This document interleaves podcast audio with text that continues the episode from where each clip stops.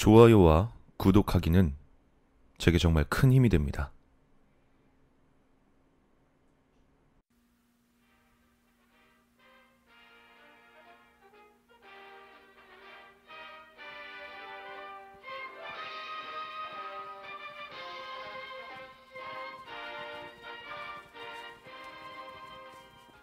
김일병의 행동은 정말로 충격적이었다.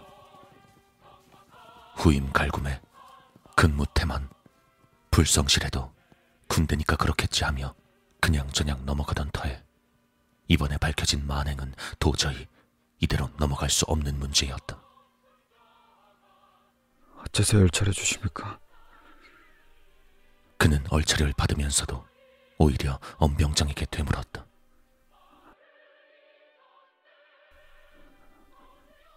이유를 모르겠습니다. 항상 말대꾸를 밥 먹듯 하던 그였고 당연히 무시했던 엄병장이었지만 이번만은 호락호락하지 않으려 다짐했던 차였다. 네가 사람이라면 왜 받는지 알 텐데. 모릅니다. 아, 이 새끼야.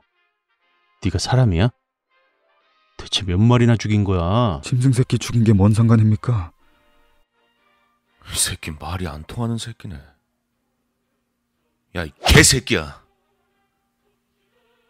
옆에서 지켜보던 박병장이 그의 옆구리를 걷어찼다.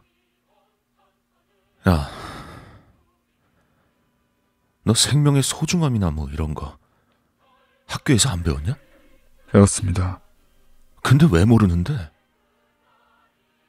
김일병의 표정이 우그러졌다. 말 그대로 종이장처럼 구겨졌다. 분노를 씹어 삼키는 중인 거다. 관심사병으로 찍힌 이에게 얼차를 주는 것은 중대에서 금기이지만 정신이 썩어 빠진 놈들에겐 매가 약이란 말을 박병장은 신념처럼 생각했다. 엄병장이 구타 같은 악습을 싫어해서 그 앞에선 자중했으나 지금 박병장은 매우 화가 나 있었다. 사실 그건 엄병장도 마찬가지였다. 이 새끼 눈깔 봐. 야, 눈 안 깔어? 담배를 물고 있던 박병장이 엎드려 있는 김일병의 얼굴에 연기를 뿜었다. 야, 여전히 일그러진 표정의 그를 전투화로 툭툭 차며 어? 박병장이 낮게 깔린 목소리로 그의 귓가에 속삭였다. 아, 이 새끼 진짜 답도 없는 또라이 새끼네. 야, 너 뇌가 없어? 미쳤냐? 아무거나 그렇게 죽여대면 벌받는 거야. 더군다나 그건 역물이었잖아. 미친 새끼야. 역물. 김일병은 역물을 죽였다. 그것도 한두 마리가 아닌 셀 수 없을 정도로 많은 수를. 그들의 부대는 깊은 산속에 있는 보급부대였다. 일반적인 보급병이 아닌 부대 단위의 시설 보급부대. 그렇기에 창고도 거대해서 종일 수많은 군용 트럭이 들락날락했다. 보급품을 받으러 온 이들과 물건을 납품하는 민간인들 틈에서 부대원들은 땀을 뻘뻘 흘리고 전투훈련 못지않은 생고생을 하며 군생활을 보냈다. 보급품 창고가 워낙 크고 산 깊은 곳에 있으니 작은 짐승들이 들끓는 건 다반사였다. 쥐야 당연했고 다람쥐, 청설모, 들개에서 간혹 너구리까지.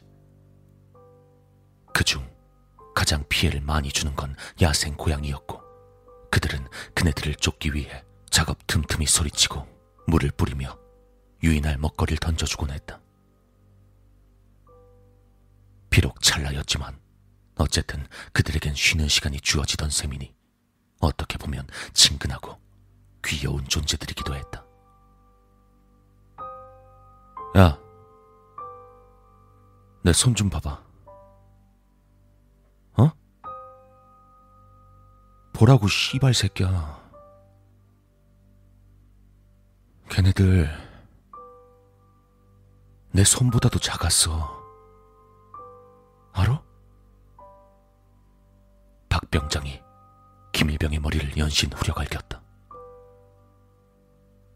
말이 말이 말 같지 않냐? 내 손보다 작은 애들이 씨발 세 마리나 죽었어. 세 마리나. 어? 너지? 네가 덧나서 잡은 거지? 어? 슬쩍 주위를 살피던 엄병장의 눈에 저만치 행정보급관이 뒤뚱거리며 발자걸음으로 다가오는 게 보였다. 얼른 손짓하자 박병장이 구타를 멈추며 김일병을 일으킨다. 야, 일어나. 일어나라고 이 또라이 새끼야.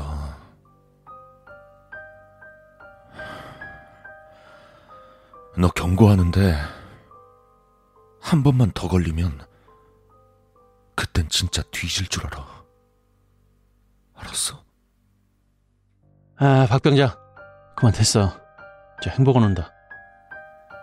알겠습니다. 너 운 좋은 줄 알아. 개만도 못한 새끼야. 고개를 숙이고 있던 김일병이 가만히 목을 좌측으로 비튼다. 으득, 으득.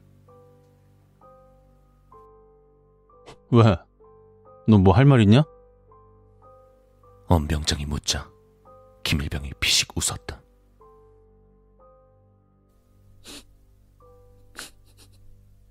군대니까 얼차려 주시니까 받기는 하는데 말입니다.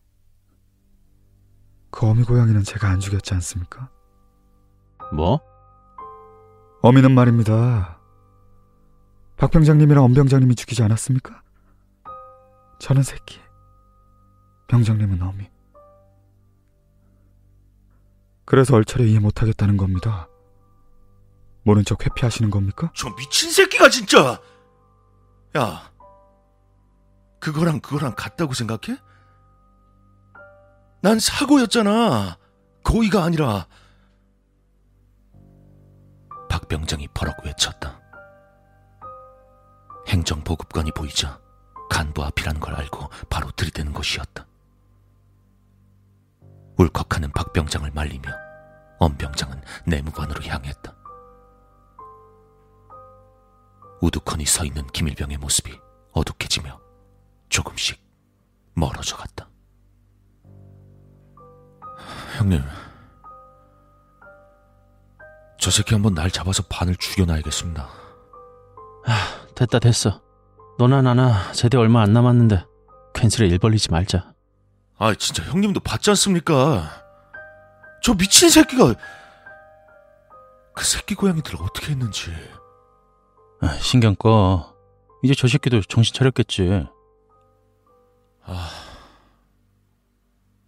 저거 완전 진짜 변태 새끼입니다. 한 번만 더 그러면, 나한테 걸리면 그땐 내 손으로 죽여버릴 겁니다. 진짜로. 씨발 새끼가 어쩌고 어째? 어미가 뭐? 미친 새끼. 엄병장이 유달리 나이가 많았던 탓일까?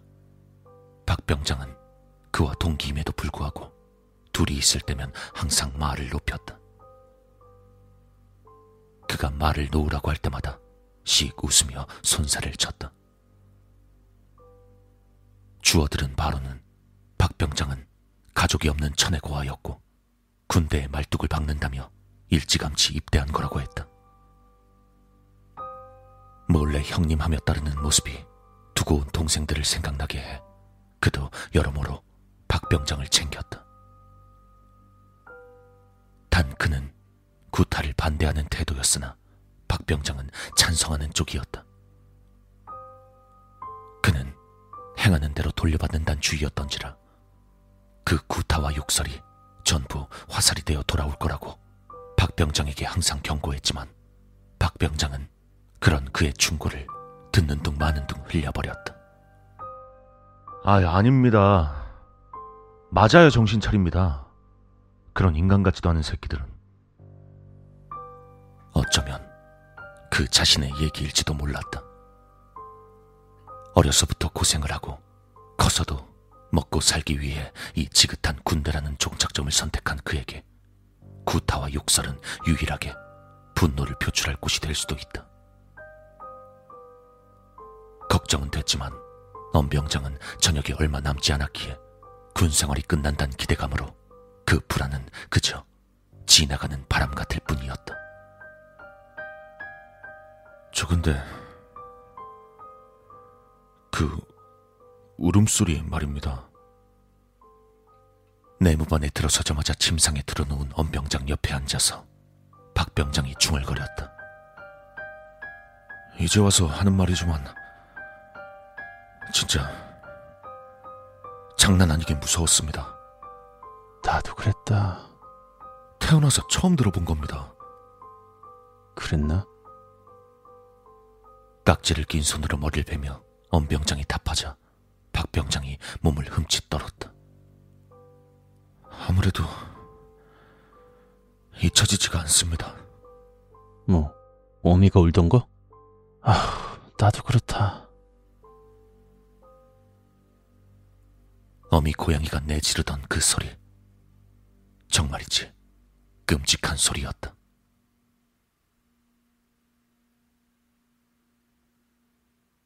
그들이 그 광경을 목격한 것은 사흘 전이었다. 창고 주변을 관리차 순찰하던 엄병장이 기밀병을 발견한 건 모두가 점심을 먹으러 가서 아무도 없는 뒤편 공터였다. 잘 보이지 않는 구석에 쪼그리고 앉아 무언가를 중얼거리며 계속해서 땅을 파고 있었다.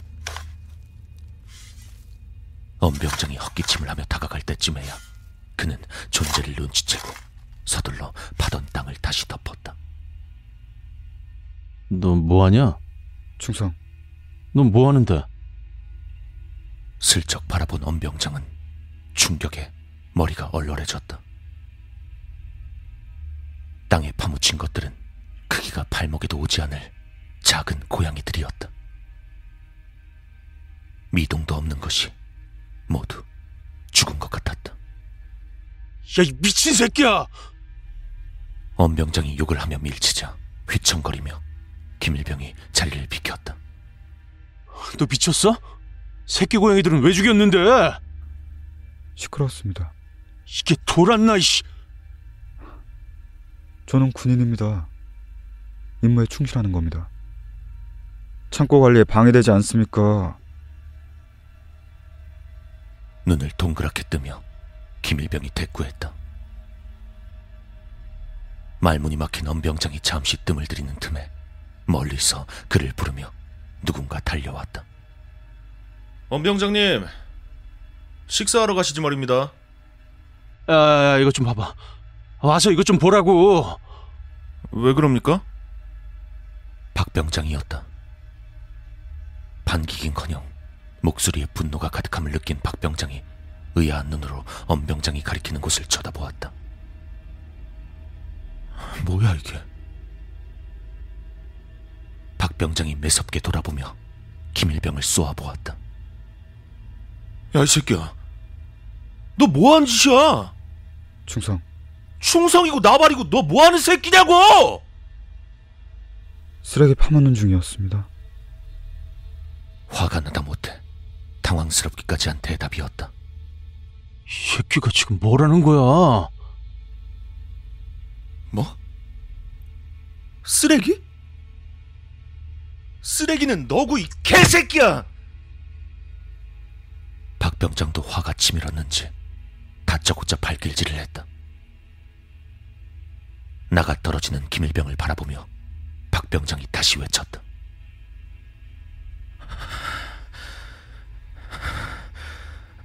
야, 네 눈엔 이게 쓰레기로 보이냐? 어? 제 임무는 창고 관리입니다. 창고 보급품 좀먹는 것들 다 쓰레기입니다. 이게 다 뭐냐? 엄병장은 중얼거리며 새끼 고양이들의 사체들을 바라보았다. 잔혹한 상처들. 박병장이 엄병장과 김일병을 번갈아 바라보더니 갑자기 소리를 질렀다. 야, 너 솔직히 말해봐. 너 언제부터 이런 거야? 김일병은 대답하지 않았고 그저 박병장만을 노려보았다. 엄병장이 조심스레 사체 주위를 덮어보니 전부 썩어 뼈만 보이는 부분도 있었다. 그 수가 꽤 많았고 오래된 것 같았다. 고개를 절레절레 흔드는 그에게 박병장이 물어왔다. 엄병장님, 이거 어떡합니까? 제가... 제가 중대장님한테 보고합니까? 엄병장이 대답하려는 순간 어디선가 희미한 울음소리가 들렸다. 말을 멈추고 박병장을 바라보니 그도 들었는지 주변을 이리저리 살피고 있었다. 김일병의 몸이 움찔했다.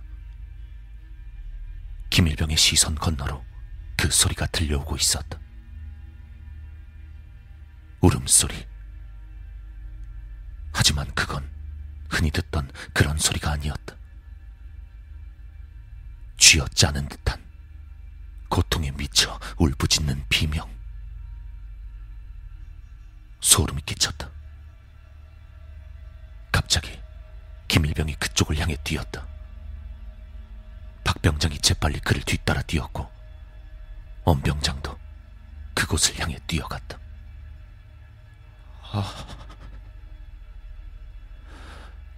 씨발... 박병장이 중얼거렸다. 서둘러 치우려고 하는 김일병을 밀치며 엄병장은 비명을 지르는 고양이 곁으로 다가갔다. 얼룩 새끼 고양인 괴성을 내지르며 몸을 마구 뒤틀고 있었다. 끔찍한 상처가 눈에 들어왔다. 더구나 한 마리가 아니라 세 마리였다. 고통스러운 몸부림을 보며 엄병장 역시 눈살을 찌푸렸다. 경악의 눈으로 김일병을 쳐다보니 무심한 눈빛이 보였다. 무표정. 그에게 있어 이들은 쓰레기 그 이상도 아니었고 그는 단지 쓰레기를 자기 방식대로 처리한 것뿐이다. 아, 어쩝니까 이거. 아직 살아있는 것 같은데 말입니다.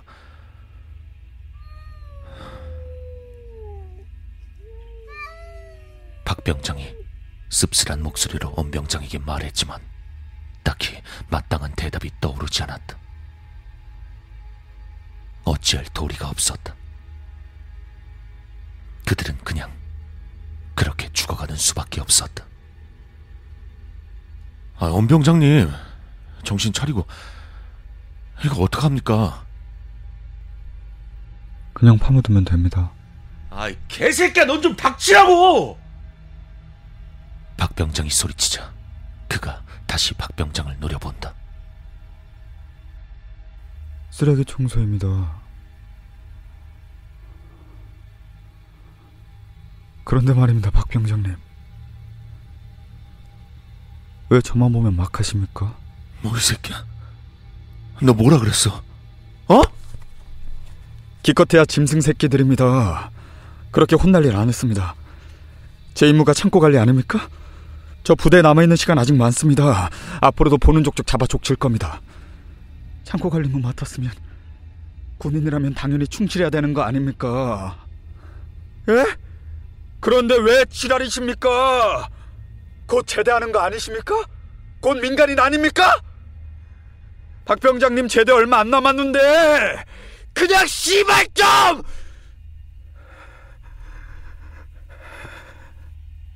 그냥 몸이나 살이시지 말입니다.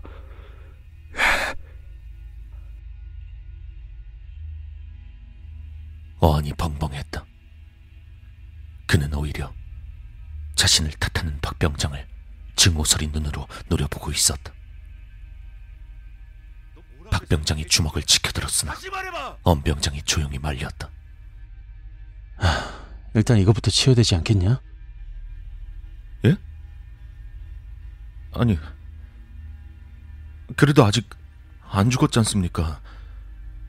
저렇게 살아있는데. 아, 그럼 뭐 죽을 때까지 기다렸다 묻을 거냐? 네가 명복이라도 빌어주게? 이렇게 된 거 그냥 묻어버려. 어차피 금방 죽을 거니까. 창고에 저 고양이 시체 나오면 난리 난다. 담당 간부가 장중사잖냐. 장중사 그 새끼 사이코다. 걸리면 짤없이 군기교육대라고. 아, 찝찝하게 진짜. 야, 뭘 쳐다보고 있어. 빨리 치워. 박병장이 김일병에게 분을 못 차 소리쳤다. 김일병이 쓰레기를 버리는 종이 상자에 아무렇지 않게 새끼 고양이들을 집어던졌다. 거슬리는 행동이었지만 일단은 치우는 게 우선이었다. 혹시 잴 수 없게 간부한테 걸리지 않을까 주위를 살피고 있었다. 그때 검은 그림자를 발견했다. 날카로운 들어보지 못한 울음소리였다. 등골이 쭈뼛설 정도로 소름 끼치는 소리. 검은 고양이였다. 새끼들의 어미로 보였다. 어미 고양이가 몸을 잔뜩 웅크렸다. 잠깐의 정적이 흐르는 동안 그들은 모두 얼어붙은 듯 행동을 멈췄다. 어? 뭐야 저거? 순식간에 고양이가 엄병장을 향해 달려들었다. 날카로운 발톱과 이빨이 박히는 고통이 그에게 느껴졌다. 종이 상자와 가장 가까웠던 게 그인지라 먼저 공격했던 것이다. 그는 비명을 지르며 팔뚝에 매달린 어미 고양이를 뿌리치려 했으나 고양이는 길을 쓰며 물고 있는 입을 벌리지 않았다. 바닥에 주저앉은 그의 팔뚝을 물고 늘어지며 고양이는 기이하고 소름 끼치는 괴성을 내질렀다. 박병장이 고양이를 떼어내려 했으나 어미는 요지부동이었다. 그때 김일병이 갑자기 달려들어 전투화로 고양이의 배를 걷어찼다. 얼마나 세게 걷어찼는지 팔뚝에 박힌 이가 부러지며 고양이가 수미터는 좋게 날아올라 바닥에 널브러졌다. 엄병장 팔뚝에서 흘러나오는 피를 본 박병장이 분노에 찬 눈으로 고양이가 떨어진 곳으로 향했다. 저 짜증나게 고양이 새끼가 씨발! 야, 죽이지 마! 박병장은 듣지 못했는지 전투화로 고양이를 다시 걷어찼다. 퍽 하는 소리와 함께 고양이의 몸이 뒤로 붕 떠 날아가더니 불쑥 쓰러졌다. 박병장이 다시 쫓아가 연신 고양이를 밟아댔다. 그 광경에 김일병은 웃음을 참는 듯 희죽희죽 소름 끼치는 웃음을 보였다. 죽이지 말라고 새끼야! 엄병장이 소리치자 박병장은 그제야 발길질을 멈췄다. 다가가 살피니 이미 김일병에게 차인 시점에 치명상을 입은 듯했다. 눈, 코, 입, 귀에서 검붉은 피가 줄줄 흘러나왔다. 어미가 꿈틀거리며 작은 머리를 들었다. 시뻘건 피눈물을 흘리며 어미 고양이의 시선이 엄병장과 박병장 그리고 김일병을 찬찬히 둘러보았다. 죽기 직전까지 기억하려는 듯 증오서린 눈빛으로 그들을 둘러보던 어미의 머리가 힘을 잃고 바닥에 툭 떨어졌다. 뭐라 말할 수 없는 찝찝함이 온몸을 감쌌다.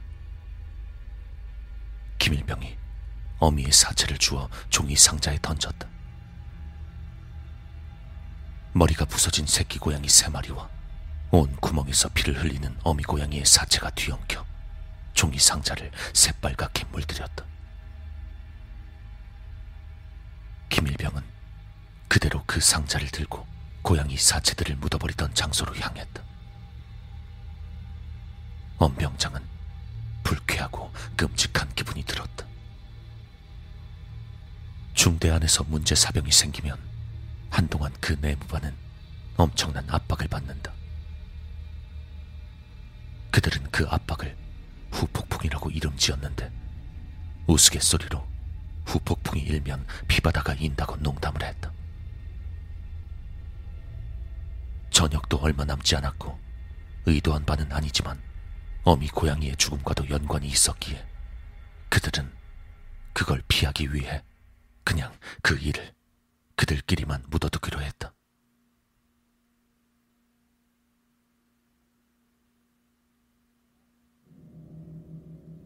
저 근데 좀 이상하지 않습니까? 점심시간 박 병장이 말을 꺼냈다. 그 사건이 일어난 뒤 한 달여가 지났다. 박 병장은 그날 이후로 유심히 김일병을 주시하고 있었는데 언제부턴지 모르게 그가 이상해지고 있다는 것이다. 밤마다 잠을 잘 못 자는 것 같습니다.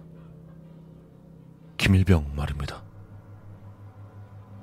밥을 채 씹지도 않고 박 병장이 계속 말했다. 웅얼거리는 그의 말투에 엄병장이 피식 웃자 자신의 얘기가 웃겼다고 생각한 모양인지 표정이 살짝 굳어졌다. 아, 웃을 일 아닙니다. 저 지금 진지합니다. 저 새끼 아무래도 이상하게 변하고 있습니다. 네 밥이나 다 먹고 말해 인마. 제가 유심히 봤는데 저 새끼 발톱 기릅니다. 그리고 그게 엄청 깁니다. 발톱. 담배 필터만 합니다. 길이가 그렇게 길단 말입니다. 뭐? 근데 그게 마치 그거 같았습니다. 박 병장이 젓가락질을 멈췄다. 잠시 침묵이 오고 한 뒤 다시 말문을 열었다. 발톱이 휘었습니다.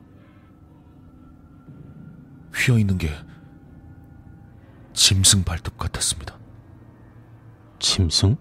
그러니까 발톱이 자라다가 중간 지점에서 꺾여서 안으로 말립니다.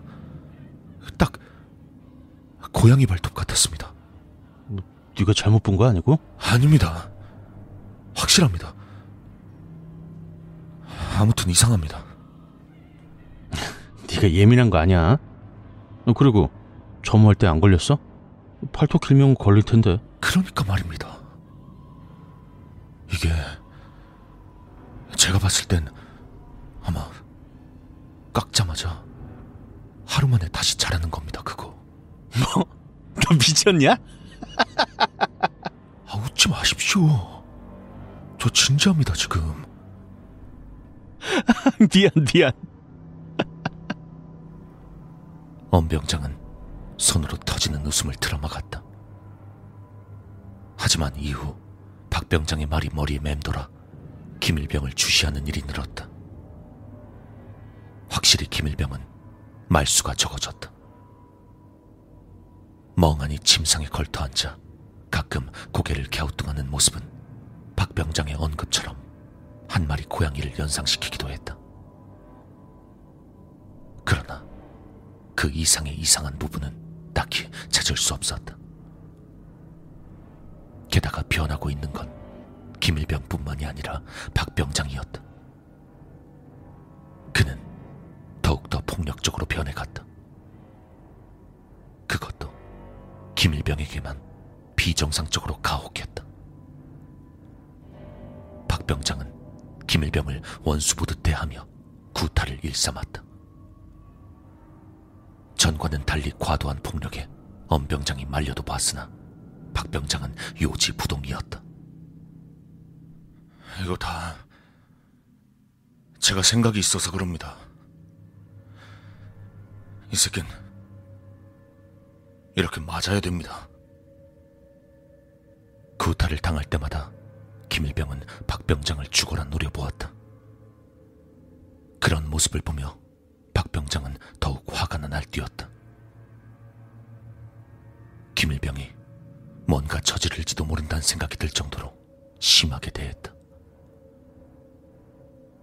아무래도 큰일이 나겠다 싶어 엄병장이 말리던 어느 날 알겠다며 구타를 멈추게 한 뒤 끌고 간 박병장이 담배를 입에 물고 떨리는 목소리로 말했다.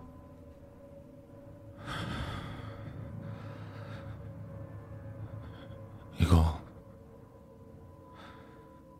다 제가 살려고 하는 겁니다. 이렇게라도 안 하면 저 무서워서 잠 못 잡니다. 그게 무슨 소리야?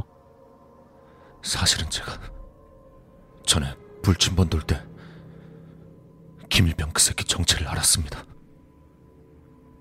담배를 쥐고 있는 박병장의 손이 떨렸다. 바닥에 바닥에 물 좀 뿌리려고 말입니다. 화장실 들러서 주전자에 물 채우고 내무실로 들어갔는데 김일병 이 새끼가 자리에 없었습니다. 화장실 갔나 싶었는데 화장실은 제가 방금 물 채우느라고 다녀왔지 말입니다. 큰일 났다 싶어서 보고하려고 하다가 섬뜩한 느낌이 들어서 관물대 위를 바라봤습니다. 근데 뭐? 뭔데? 뭔 일인데? 김일병 새끼가 관물대 위에 올라가 있었습니다. 뭐? 씨발 고양이처럼 관물대 위에 올라가서 쪼그리고 앉아서 저를 쳐다보더란 말입니다. 너 그거 진심이야? 엄병장님, 아니 형님,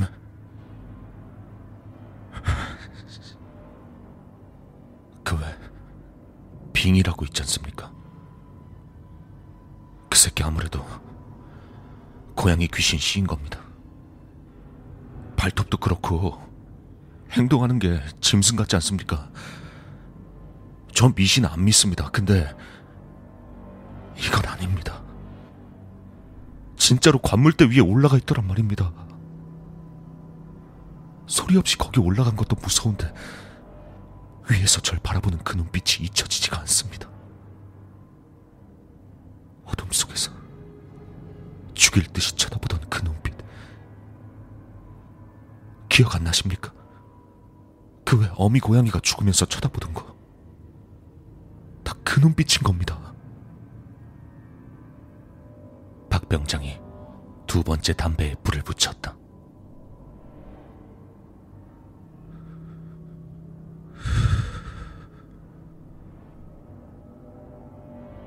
제가 왜 그 새끼 허구한 날 패는지 아십니까? 왜 볼 때마다 쥐어 패는지 아십니까? 그 새끼가 맞을까봐 무서워서 저 못 건드리게 하려는 겁니다. 개새끼들이나 짐승 새끼들 존나게 패면 무서워서 못 덤비지 않습니까? 꼬리만 존나게 흔들면서 벌벌 기지 않습니까? 손만 올라가도 근처에만 다가가도 움찔하며 놀랄 정도로 저 패버리면 절 무서워해서 저한테 해코지 안 할 거 아닙니까? 엄병장은 뭐라고 대답할 수가 없었다. 솔직히 그의 말이 믿기지 않았다. 요즘 세상에 빙이나 귀신 따위를 믿다니 우스운 일이었다. 오히려 박병장의 이런 부분을 약점 삼아 김일병이 괴롭히고 있다는 게 더 현실적으로 보인다. 요즘 후임들이 얼마나 영악한지를 봤을 때 일부러 그렇게 생각하게끔 행동하는 걸 수도 있다. 죽일 듯이 노려보던 김일병의 눈빛이 떠올랐다. 그놈이 일부러 너 그렇게 생각하려고 쇼하는 거 아니야? 아닙니다. 절대 아닙니다. 제가 바보입니까? 내가 봤을 땐 그 새끼가 너 일부러 사고치게 하려고 연기하는 것 같은데. 아닙니다. 박 병장은 단호하게 대답했다. 암튼 내일 경계근무 서는데 후임 근무자 하필이면 그 새끼입니다. 마지막 근무인데 재수없게 걸렸지 말입니다. 저 호락호락 안 할 겁니다. 저 아시지 않습니까? 누가 나 건드리면 가만히 안 있는 거.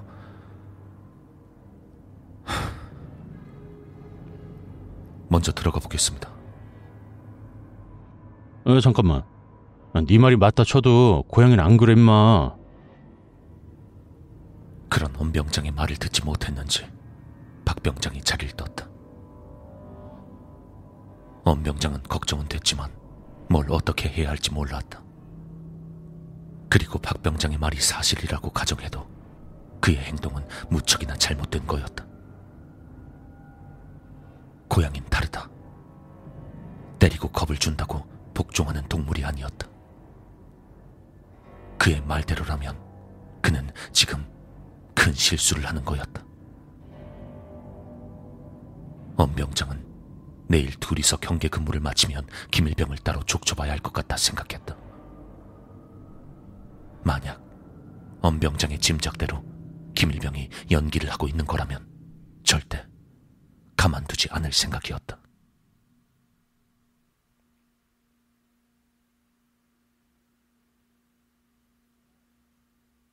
엄병장의 직무는 중대 행정병이었다. 보통 행정병은 편하다고 생각하고 있는데 사실 어떻게 보면 가장 힘든 게 행정이었다. 잠을 못 자기 때문이다. 그는 근무를 서는 이들의 탄반납이나 근무 신고를 보조하며 쏟아지는 졸음을 참으려 애를 쓰곤 했다. 가뜩이나 힘든데 요 몇 달 전 어느 부대에서 총기를 탈취해 은행을 턴 인간들 때문에 최근 씨씨티비를 설치한 터라 상황실에서 모니터를 눈이 빠지라고 감시하는 일마저 추가되어 정말 죽을 맛이었다. 물론 위험 방지를 위해 공포탄이 지급되고 실탄은 따로 보관되어 있었다. 오늘도 엄병장은 근무자들의 신고 준비나 근무 탄창 반납을 도와주며 상황실에 안주했다. 졸음은 조금 전 다 깬 상태였는데 그도 그럴 것이 아까 근무 탄창을 받으러 온 이들이 바로 박병장과 김일병이었기 때문이었다. 낮에 박병장이 말했던 것이 생각나 모니터 감시를 게을리할 수 없었다. 아무래도 무슨 일이 터질 것 같아 가슴이 두근거렸다. 물론 죽은 고양이들의 모습이 아직도 눈에 선했다. 그러나 저준이 빙인이 하는 것은 이치에 맞지 않는다. 현실적으로 구타와 욕설이 비정상적으로 늘어난 박병장의 모습이 엄병장에겐 더 큰 걱정이었다. 전에도 생각했었던 박병장의 삐뚤어진 분노 표출이 비정상적으로 드러난 건 아닌가 싶었다. 그런 부분을 김일병이 이용하는 것 같기도 했다. 둘의 모습이 흑백 모니터 화면 위로 비쳤다. 벌써 한 시간째 미동도 없는 둘이었다. 씨씨티비 카메라가 자기들을 지켜보고 있으니 잡담도 선잠도 함부로 할 수 없을 터였다. 응? 순간 화면이 흔들렸다. 아니, 그들이 움직였다. 꼼짝 않고 서 있던 그들이 갑자기 움직이니 화면이 흔들린 걸로 보였다. 허? 김일병이 들고 있던 총을 바닥에 팽개치고 있었다. 박병장이 그를 향해 뭐라고 외치는 게 보였고 김일병이 몸을 엎드리는 게 보였다. 검게 드리워진 그림자는 그런 김일병의 모습을 한 마리 짐승처럼 보이게 만들었다. 허리를 활처럼 휘며 머리를 바짝 지키는 고양이 특유의 행동. 어? 장중사님!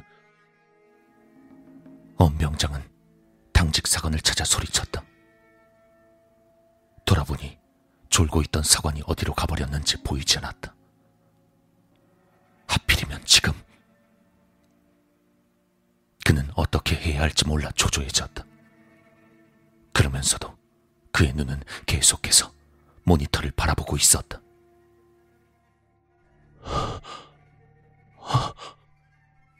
천천히 박병장을 향해 기어가는 김일병의 모습이 보였다. 박병장이 김일병에게 총을 겨누며 뭐라고 소리치는 모습도 보였다. 일촉즉발의 상황이다. 이건 김일병이 일부러 저러는 걸 것이다. 분명 박병장을 자극하여 근무 시간에 해선 안 될 일을 저지르게 하려는 수작일 뿐이다. 발포. 공포탄이라고 할지라도 근무 외의 발포 문제는 엄격히 금지되어 있다. 최소 군기 교육대였다. 이 새끼가... 근무지와 연결된 전화가 번뜩 생각난 엄병장은 재빨리 전화기를 찾아 움직였다. 떨리는 손으로 근무지 단축번호를 누르자 신호가 가기 시작했다.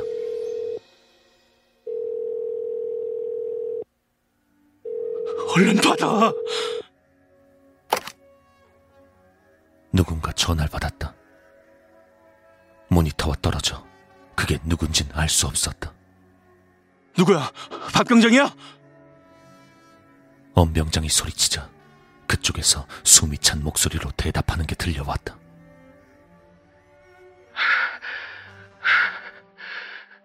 형님? 딱 걸렸습니다. 나 이럴 줄 알았습니다. 야, 그, 그 새끼가 쇼하는 거거든? 절대 쏘면 안 돼. 너 쏘면 진짜 좆된다. 공포탄이라도 쏘면 말년에 영창 간다고. 너 영창 보내려고 저러는 거야. 아니야 형님, 그게 아니야. 아니라고. 이 씨발 새끼 죽일 거야. 죽일 거야. 죽여버릴 거야. 전화기가 떨어지는 소리가 들렸다. 죽인다고. 심장이 쿵쾅거렸다.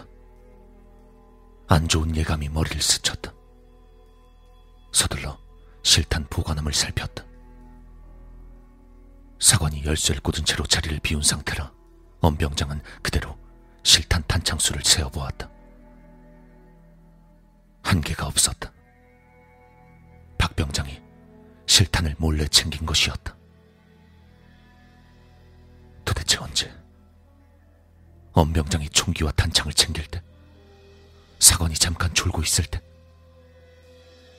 박병장이 귀신이니 어쩌니 할 때 간부에게 보고했어야 했다.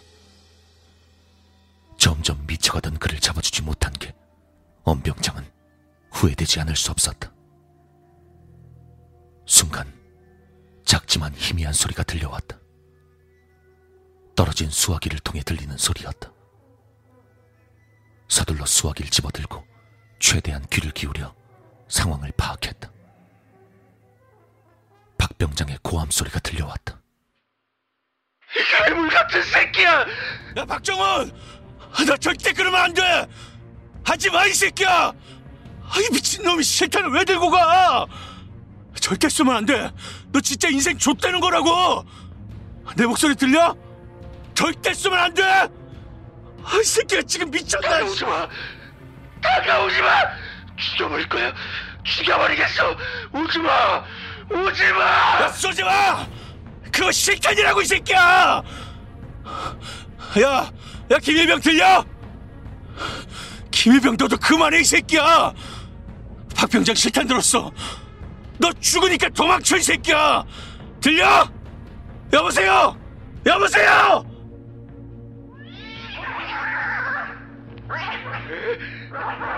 개새끼야!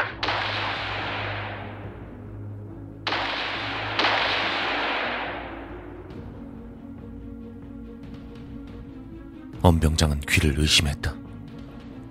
절대로 잊을 수 없는 소리였다. 심장이 멎는 것 같았다. 수화기를 떨어뜨렸다. 희미하게 발포 소리도 들렸지만 총소리 따윈 지금 안중에도 없었다. 정말 무서운 건 그 전의 소리였다. 수화기 넘어 들려온 소리. 엄병장은 그대로 바닥에 주저앉았다. 박병장은 미친 게 아니었다. 그의 말이 맞았다. 그도 그 소리를 듣고 두려워서 발악한 것이다. 이 소리를 어떻게 잊을 수 있을까? 그건 어미 고양이가 우리를 노려보며 내던 그 울음소리, 바로 그 소리였다. 겁에 질린 엄병장의 눈에 모니터 화면이 들어왔다. 김일병이 박병장에게 달려드는 게 보였다. 분명 사격했는데 고양이처럼 날쌘 움직임으로 피했는지 모른다. 흐려서 잘 보이지 않았지만 대충 무슨 짓을 하는진 감이 잡혔다. 그는 박병장의 목을 물어뜯고 있었다.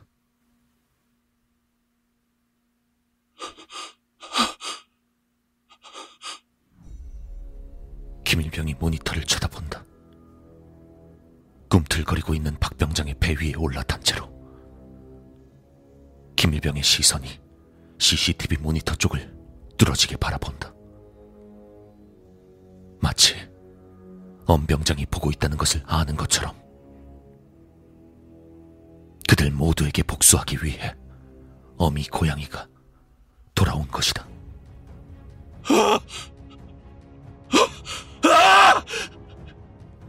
엄병장은 비명을 지르며 뛰었다. 발이 의자에 걸려 그만 앞으로 넘어져 버렸다. 코에선 피가 흘러나왔지만 그건 중요한 게 아니었다. 도망쳐야 했다. 다음은 엄병장 자신의 차례일 테니까.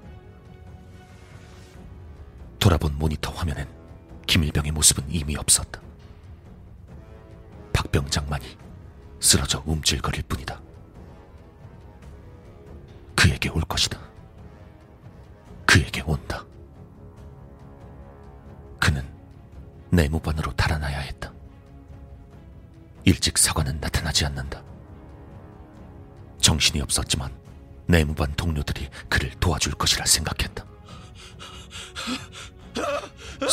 상황실에서 내무반까진 뛰어가면 대략 오 분 거리였다.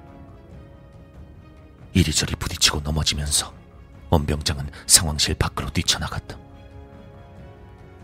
시커먼 구름과 달이 별을 삼켜 어두컴컴했지만 그는 본능적으로 내달렸다. 묘한 공기가 그를 짓눌렀고 지금 이 상황이 현실이 아닌 것 같았다. 그저 길을 따라 있는 힘껏 뛰었다. 내무반 건물로 들어서는 입구를 박차고 들어서서 목이 터지는 소리를 질렀다. 살려줘! 아무도 없어! 벽을 치고 소리를 지르며 복도를 달렸다. 너무나도 조용했다. 복도에 서서 근무하는 불침번의 모습도 보이지 않았다. 그는 목이 터져라 소리쳐 봤지만 아무도 나타나지 않는다. 그는 내무반 문을 부술 것처럼 밀고 들어섰다. 죽어라 뛰어서 숨이 턱끝까지 차올랐다. 일어나 이 새끼들아! 아무도 일어나지 않는다. 쥐죽은 듯 고요했다. 그는 믿을 수가 없었다. 비틀거리며 입구 쪽 침상에 자는 하이병의 뺨을 후려쳤다. 미동도 없다. 옆에서 자고 있던 정상병의 몸을 마구 흔들어 보았다. 역시나 일어나, 미동도 없다. 일어나! 왜 안 일어나 이 새끼들아! 티비대 옆엔 불침번이 쓰러져 있었다. 다가가니 쌕쌕거리며 곤이 잠들어 있었다. 마구 후려쳐봤지만 역시 미동도 없다. 티비를 켜기 위해 리모컨을 집어들고 전원 버튼을 마구 눌렀다. 하지만 아무 일도 일어나지 않는다. 왜 안 일어나!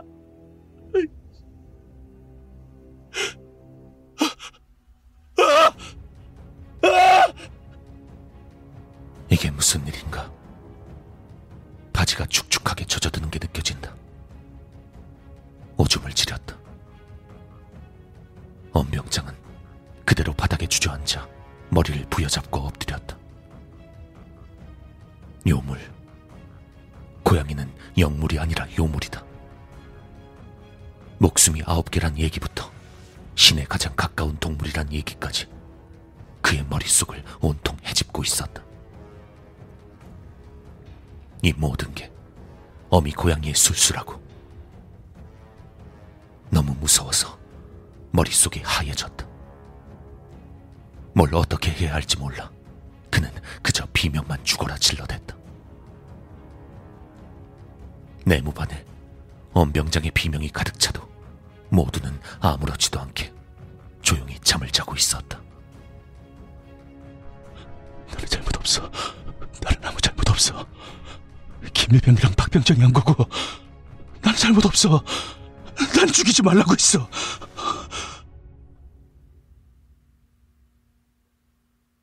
엄병장은 미친 듯이 중얼거리다 섬뜩한 기운에 말을 멈췄다.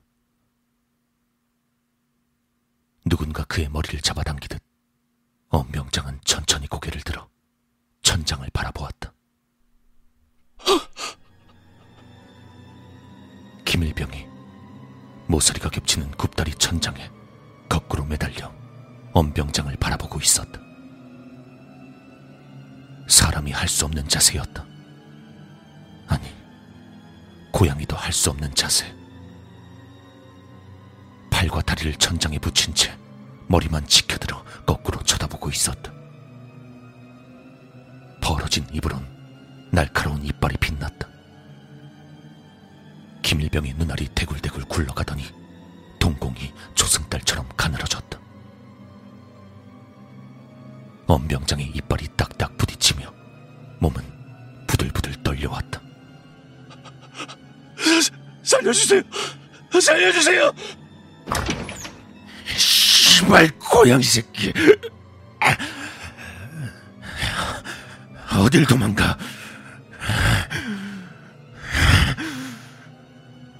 갑자기 들려온 목소리에 엄병장은 고개를 들었다. 눈앞에 서 있는 건 박병장이었다. 언제 도착했는지 목 언저리에 피를 뚝뚝 흘리며 박병장이 김일병을 향해 악을 써대고 있었다. 광기에 서린 모습으로. 그는 총을 들어 김일병을 겨누고 있었다. 그의 어깨와 팔뚝 부분이 너덜너덜해 보였다. 김일병이 물어뜯은 결과였다. 살점이 떨어지고 피로 물든 박병장의 모습은 마치 귀신 같아 보였다. 나 건드리지 말라고 했지? 고양이 새끼야. 미친 새끼야!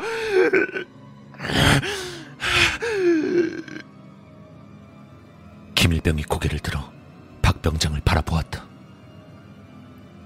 얼굴에 반을 가릴 정도로 입이 찢어지며 잊을 수 없는 울음소리가 터져나왔다.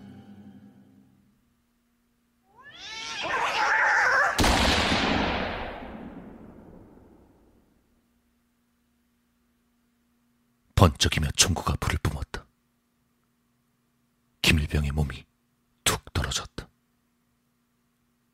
총소리, 비명, 고양이 울음소리, 이 모두에도 내무반 동료들은 태연하게 곤히 잠들어 있었다. 모든 게 정상이 아니었다.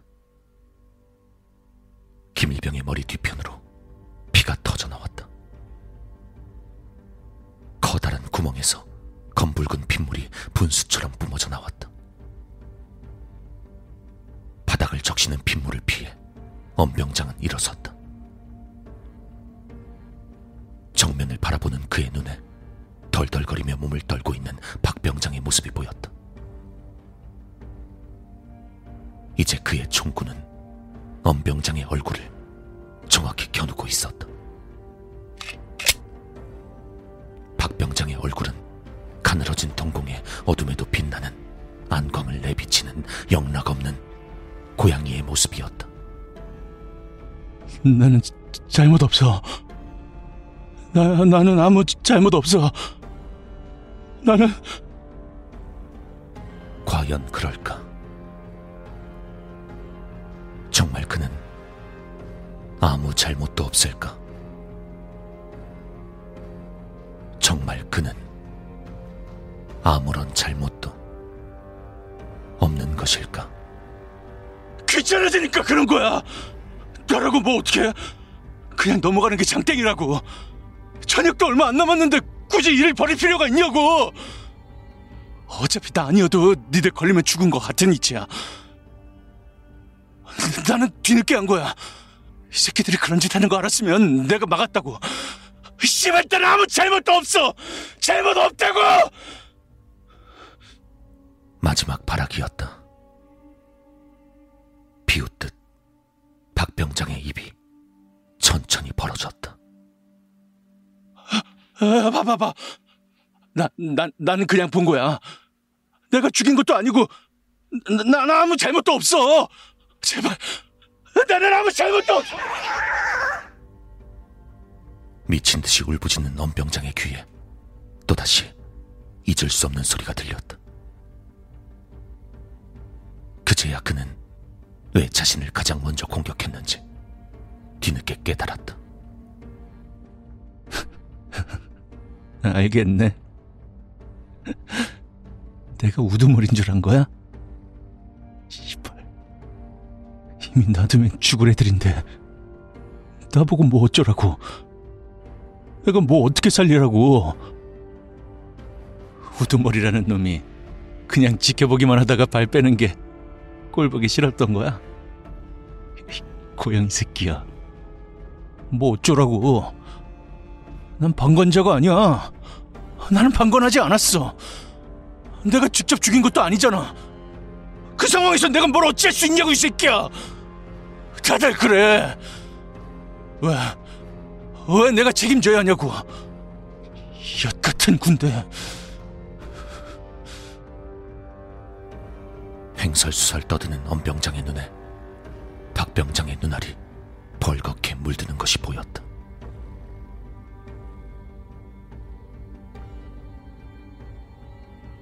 방관자. 의도하지 않은 거지만 상대는 끝까지 저주할 터. 어찌 보면 가장 증오스러운 이일 테니까.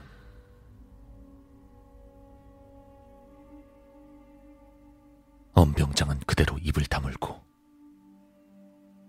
눈을 감았다.